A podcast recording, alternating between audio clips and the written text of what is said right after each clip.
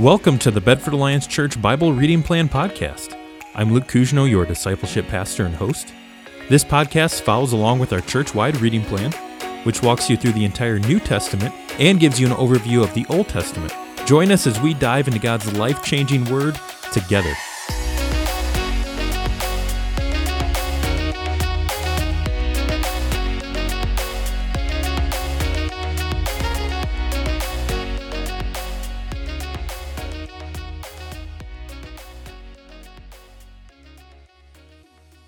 Hello, and welcome back to the podcast. Last week, we introduced the book of Hebrews. And remember, we said we don't know for sure who the author of Hebrews is, but whoever he is, we know that he is writing to a group of Jewish believers in Christ who are tempted to return to their old ways, to go back to their old ways. They're facing extreme persecution in the Roman Empire, and so they're tempted to return to Judaism because Judaism was not outlawed by the Roman Empire. It provided a safe alternative to Christianity. And then remember, we said the author of Hebrews is coming along and encouraging them no, don't turn from Christ. Jesus is greater. He is the fulfillment of everything that the Old Testament pointed to. So that's what we talked about last week. This week, we are reading chapter 7 through 11. And in this week's reading, you're going to see a lot of discussion about the Old Covenant, or it's also called the First Covenant, and what's called the New Covenant. So I want to go over some things about these covenants because this can be a source of confusion when people are trying to understand not only the book of Hebrews, but really Scripture as a whole. Because covenants give us a framework for understanding the bigger picture of the Bible. So it's very important that we understand what's going on with these these covenants. But we have to understand them in the context of the greater biblical story. So if we go all the way back to the beginning, if we go back to Genesis, remember God creates mankind. And he places Adam and Eve in the garden and they have an intimate relationship with God. Genesis talks about God walking in the garden. That that word walking is the same word later used to describe God's presence with Israel in the holy of holies, in the tabernacle and in the temple. So Adam and Eve had an unhindered relationship with God. Remember God created people to have a relationship with him. One refrain that you see throughout the Old Testament is I will be their God and they will be my people. God says that over and over again because he wants to have a relationship with mankind. And he does in the garden. But then Adam and Eve sin and they're exiled from the garden. And sin starts to multiply, it spirals out of control. And in response, God floods the earth. He starts over in a sense, but he spares Noah and his family by his grace. And God forms a covenant with Noah. He promises to never flood the earth again. This is like a, a new beginning, and Noah is like a, a new Adam of sorts. And like Adam, he is told to multiply and fill the earth. He's given a commission. But also, like Adam, Noah sins almost immediately. He gets drunk on wine. He plants a vineyard, he makes wine, and he gets drunk. It's another sin involving fruit. So mankind continues to sin. But then we see God forms a covenant with a man named Abram, later called Abraham. And he tells Abraham, I'm going to give you many descendants. I'm going to give you land, what we know as the promised land, and a worldwide blessing will come through your offspring. And this starts to come to fruition. His descendants become numerous, they become the nation of Israel. But they're in slavery in Egypt. And they start to cry out to God. They're in slavery for 400 years, and then God raises up Moses to deliver them. So they flee Egypt, they cross the Red Sea miraculously. God parts the Red Sea, and then they come to Mount Sinai. And this is where Israel enters into a covenant relationship with God and they receive the terms of the covenant, what we know as the law. So when the book of Hebrews talks about the old covenant, this is the covenant it's talking about. Now keep in mind the term Old Testament means Old Covenant. Testament is another word for covenant. Now, the covenant at Mount Sinai is not the only covenant in the Old Testament, but it plays a major role in shaping the story of Israel. And as we'll talk about, this covenant was always meant to be temporary. And that's why it's called old, the old covenant. But we'll get to that. So, this covenant that God makes with Israel at Mount Sinai doesn't replace the covenant that he made with Abraham. Galatians 3 says the law, which came 430 years after Abraham, doesn't invalidate a covenant previously established by God. So the covenant at Sinai doesn't replace God's covenant with Abraham. It says Israel, the nation of Israel, will be the ones through whom a worldwide blessing will come. So think of this covenant at Sinai as an extension of the covenant with Abraham. God chooses Israel because of his promises to Abraham. And Exodus 19:6 says Israel is to be a kingdom of priests and a holy nation. They're supposed to demonstrate to the rest of the world what it looks like to live under God's rule. Israel is supposed to be like another Adam. They corporately represent God to the other nations. They're supposed to show the other nations what God intended for humanity. So, with that in mind, God gives Israel the law as the terms of the covenant. The law tells them how to operate as God's people. Now, we need to keep in mind the law was given to specific people in a specific context. And part of the function of the law was to set Israel apart from the nations. So sometimes you'll read these strange laws about not wearing certain things or not eating certain things. But understand that God was protecting Israel from the influence of other nations. Idolatry was rampant all around Israel. So God said, okay, the other nations dress this way and they eat this way as they worship their idols. So you're going to dress a different way. You're going to eat a different way. He was protecting them, he was keeping them separate so they could stay focused on Him. So that's one role of the law. Keep that in mind as you read through the, some of the stranger laws of the Old Testament. But the law also answered the fundamental question how can a holy, righteous God dwell in the midst of sinful people? The law revealed man's sinfulness and it pointed to the need for sacrifice. But ultimately, it pointed to the need for something greater because, as Hebrews 10:4 says, it's impossible for the blood of bulls and goats to take away sins. One of the biggest myths about the Old Covenant is that it was about earning salvation. But it wasn't. It was never about earning salvation. The sacrifices of bulls and goats didn't give the Israelites salvation. Do you know how God's people have always been saved?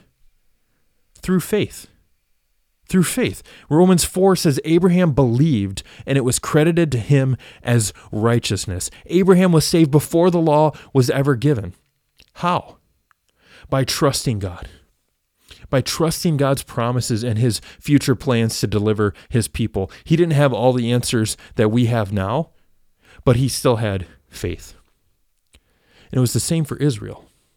It was never about being saved by the sacrifices of, of bulls and, and goats.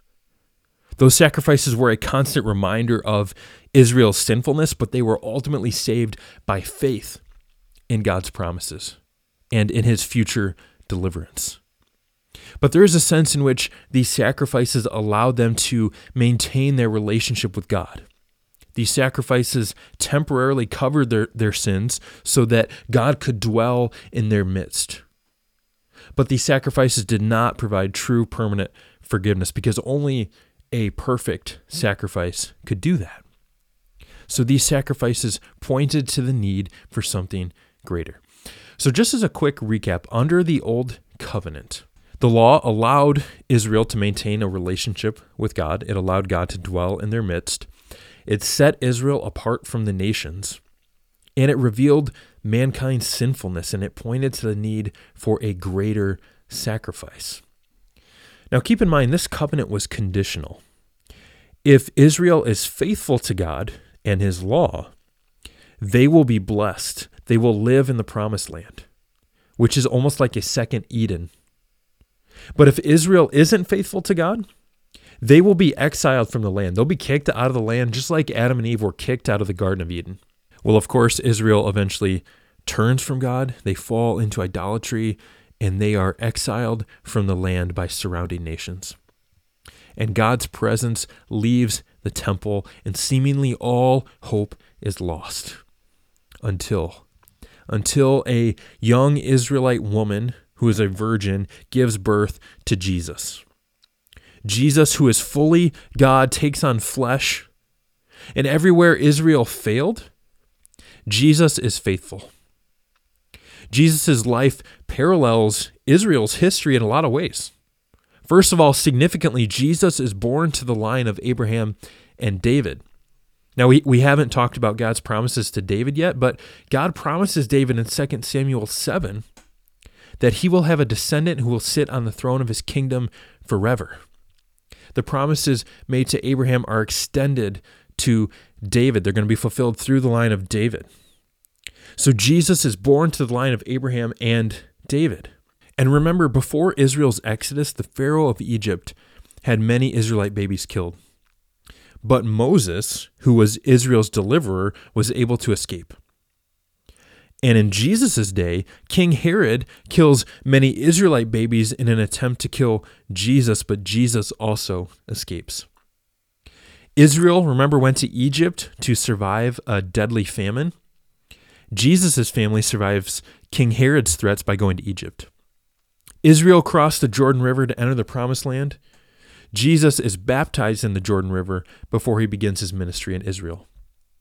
Israel spends 40 years wandering in the wilderness. Jesus spends 40 days fasting in the wilderness and he's tempted by the devil. Jacob had 12 sons who became the 12 tribes of Israel. Jesus chooses 12 men to be his closest followers.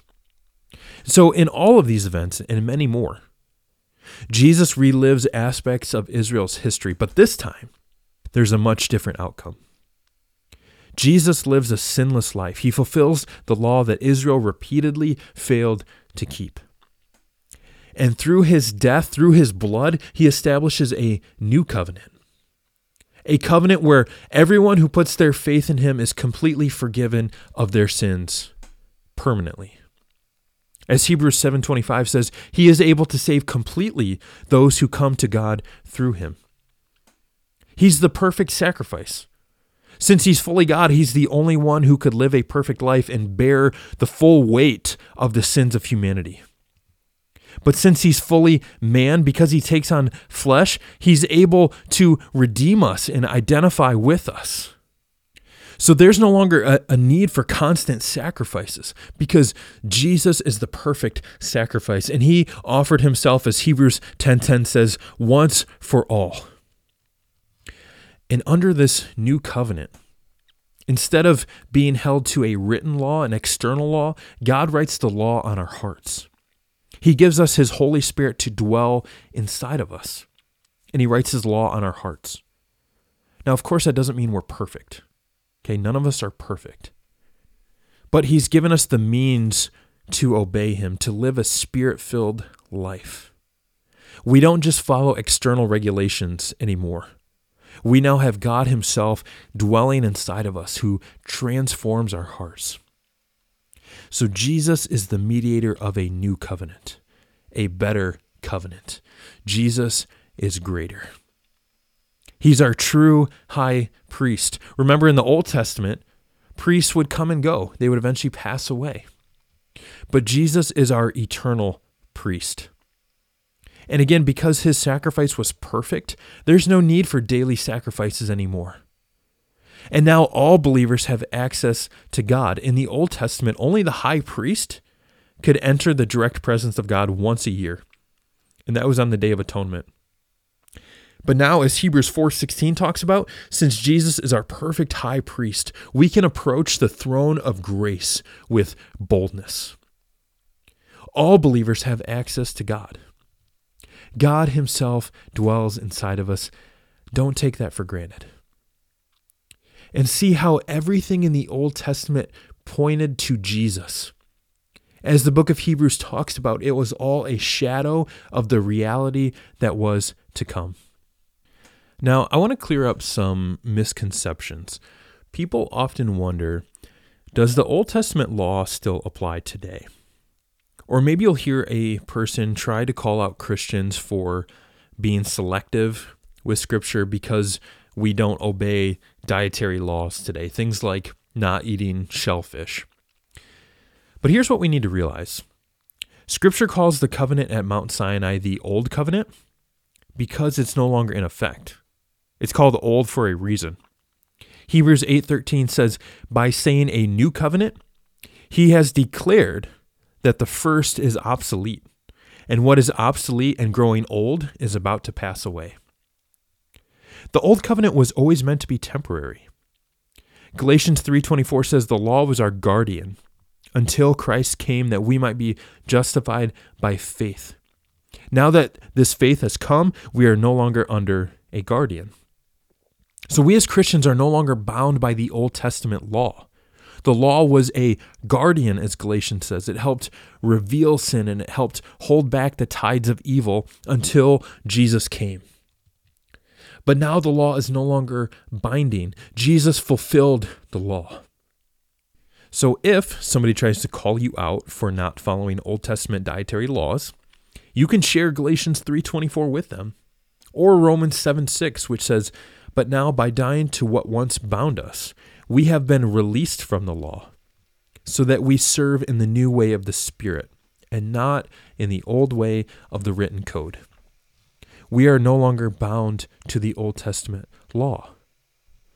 But we need to be careful here because at this point, some people will be tempted to just write off the Old Testament completely. But we have to understand this is still the inspired word of God. And even though we aren't bound to the law in the same way that Israel was, there's still inspired truth here. And there are still universal, transcendent truths about how God wants his people to operate. And keep in mind, when it comes to the Ten Commandments, nine of the ten are repeated in the New Testament. And what's the only one not repeated? The Sabbath, Sabbath rest. Why? Because the Sabbath pointed forward to the sustained rest, the eternal rest that Jesus brings to his people. So, in some sense, even the Sabbath still applies, but it's been transformed. Now, when it comes to figuring out how the Old Testament applies to us today, some people will try to break up the Old Testament law into different categories things like moral, civil, ceremonial, and they'll say only the moral laws still apply today. Well, that sounds nice in theory, but Scripture never makes those distinctions between laws or categories of laws. And in fact, there's some sense in which the entire law was meant to be moral. So we're, we're better off evaluating each Old Testament law on its own to determine how it applies today. Because in some cases, like the Ten Commandments, nine of the Ten Commandments, the New Testament extends their validity today. And in some cases, like the food laws, Christ annuls it he ends it. The New Testament declares all foods clean. Remember, part of the purpose of the food laws was to keep Israel separate from the world. But now Christians are supposed to go into the world and share the gospel. So those dietary laws are no longer in effect. And in other cases, like the Sabbath, a law is transformed into the fulfillment of what the Old Testament foreshadowed. So, all of that to say, there's still so much to learn from the Old Testament. We can't throw it out like some people will suggest. The Old Testament is the foundation of our faith. Now, the Old Testament laws, it is true, they don't apply to us in the same way that they did for Israel, but they still give us inspired revelation about the character of God. And the Old Testament still gives us transcendent moral principles that still apply today. And even if there are some laws that don't apply directly, we can still learn principles about the character of God, who God is, and the sinfulness of man. So read your Old Testament. That's the moral of the story here. Read your Old Testament. It's about 75% of our Bibles, and it's the foundation of the New Testament. Here's a fun fact for you the New Testament quotes or references the Old Testament about 855 times. 855 times. You can't really understand the New Testament without the Old. So read your Old Testament. It is the inspired Word of God, and it is good. So, hopefully, that discussion helps clear up some things for you as you read Hebrews, as you read Scripture as a whole. And as we close, remember that God's covenant with Abraham still stands. He promised to bring a worldwide blessing through his offspring. Well, who was born to the line of Abraham? Jesus. Jesus paid for the sins of humanity, and then he left his disciples with a great commission. He said, Go and make disciples of all nations. Go and tell the world the good news about me. Understand, we get to be part of the worldwide blessing of Jesus. We get to be part of the fulfillment of the story that started way back in Genesis. So let's live for that story. Let's live to advance God's kingdom. There is no greater cause that we can give our lives for.